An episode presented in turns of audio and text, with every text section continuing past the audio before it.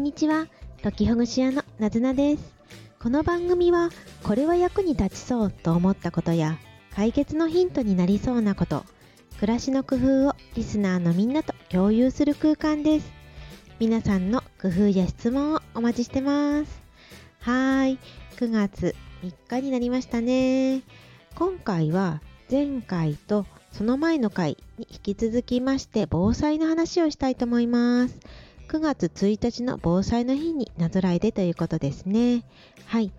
で、えっと、前々回は食料備蓄の話をしまして、前回は今現代だからこそ役に立つスマートフォンのモバイルバッテリーやもう少し大きな容量の電源であるポータブル電源などについてお話ししました。はい。で、今日なんですけれど、防災のために必要なものや手元にあった方がいいものっていろいろありますけれど、トイレの話をしようかなって思ってます。トイレ問題ですね。トイレはある意味食べ物以上に大事かもしれないですね。食べ物は自治体などで配られるかもしれませんけれど、トイレはもうね、のっぴきならないと言いますか、我慢できないことですものね。で、トイレについて私が今日お話しできるかっていうと少しだけ自信ないです。というのも私自身は、まあ、たまたまと言いますか大きな災害にあったことがおそらくないんですよね。ちょこちょこしたものとかはねありますけれど大きなもの2日以上の停電であるとか大きな地震とか水害にあったことがないんですね。ですので備えてはいるんですけれど実体験としてはあのないんです。で被災したことのある友人とか知人に話を聞いたりネットでねこういうようなことにあったっていうのを聞いたりしながら備えてるわけではあるんですけれど実体験としてはないんです。ですけど想像の中できっとトイレってすごく大事なんだろうなっていうふうに思ってます。で早速私は今家にねえっとまあ、用意してあるものは簡単トイレという簡易トイレになります。キュービットというブランドなのかな？でこれどれがいいのかについて私も比較をしてないんでわからないですけれどでもどれがダメっていうよりもまずはまあ1つでも2つでも持ってるのがいいんじゃないかなって思います。このキュービットいつでも簡単トイレはですねいくつかのものがセットになっていて便器カバー用の透明袋お仏袋凝固剤固めるものですね。固める凝固剤と手袋がセットになっていて保管があなんと20年間ぐらいできるようになってます。私のは2037年まで使えるようになってますね。自分が買ったのが数年前なんでほぼほぼもう20年間ぐらいは取っておけるっていうことを考えると私のように被災したことがない人であっても20年間家家のね手元に置いておけるっていうんだったらもう買った方がいいですよね。ね買っておいとけばいいじゃないですか。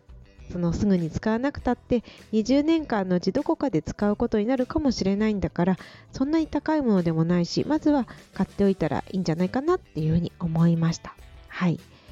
でこのトイレですよね。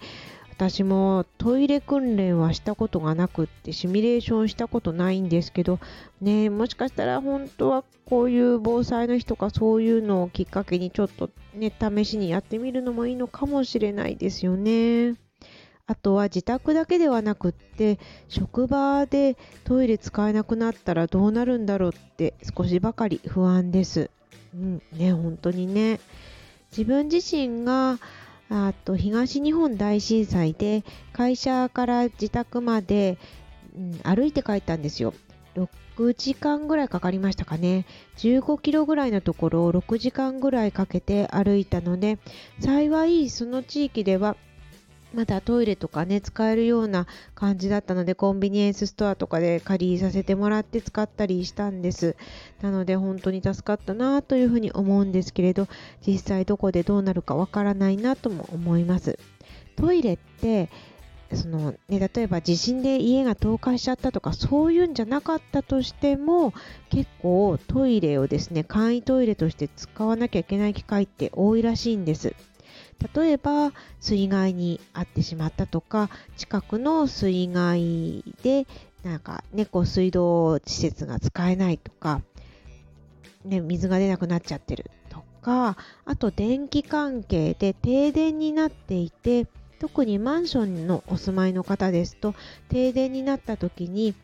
トイレが使えなくなるっていう事態に陥ることもあるそうです。ですので特にマンションの高層階の方はね、あの他の場所に行ってトイレ借りるってことでさえ移動が大変でしょうからですのでぜひこのトイレの簡易トイレセットっていうのは買っといた方がいいんじゃないかなって私は思ってます。はい。あとね、トイレ以外で言うと、まあ、トイレ関係で言うと、あの生理用品とかね、これも、ね、絶対に必要じゃないですか。なので、これもどのくらい保管できるのかは分かりませんけれど、ですが、まあ、いつもよりちょっと多めに持っておくっていうことにして、それでローリングストック式にしたらいいんではないかなと私は思います。ローリングストック式もあのご存知の方も多いかもしれませんが、在庫を少し多めに持っておいて、それで、えーと、古いものから使ってって新しく買ったものを補充するっていうようなやり方です食品のローリングストックっていうことがよく言われてるかと思うんですが食品に限らずこういうね、あの日常的に使うものについてはそしてそれが避難生活で使えそうなものについては少し多めに持っておいてそしてローリングストック方式でやるのがいいんではないかななんて思います。はい。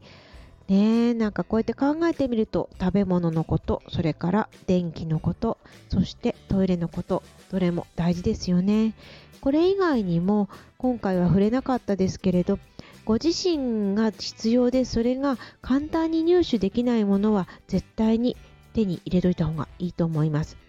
例えば持病があってその病気の薬とかね。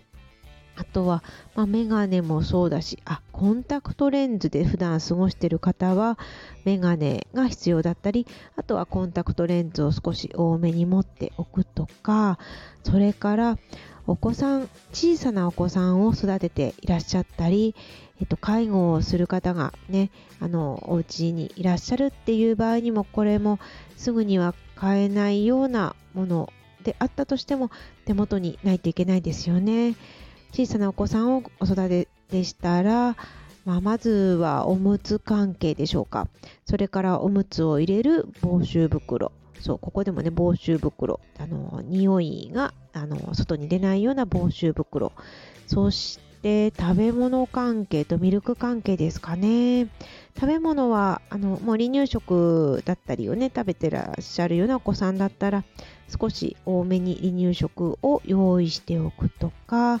あとは、うん、あのミルク関係のものですよね。ね私もそういえば今思い出しましたが東日本大震災の時に私自身はその大きな被害に遭うような地域には住んでなかったんですけれど被災地にミルクを送ったなぁなんていうことを思い出しましたしかしねあの実際にその人にちゃんと届いたのかななんて心配だったりもしましたね物流がね止まってしまってたので。はい。というわけで、今日はトイレ関係のものも揃えておきましょうというような話をしました。そしてトイレ以外にもあなたがそれを必要でそれがすぐに入手できないと困ってしまうっていうようなことをものをお使いでしたらそういうものもぜひぜひ少し多めに持っておくといいと思いました。というわけで3回にわたって防災グッズのお話をしました。私があの防災のこと好きなので、また時折お話ししていきたいと思います。では、ぜひぜひコメントお待ちしてます。またねなずなでした。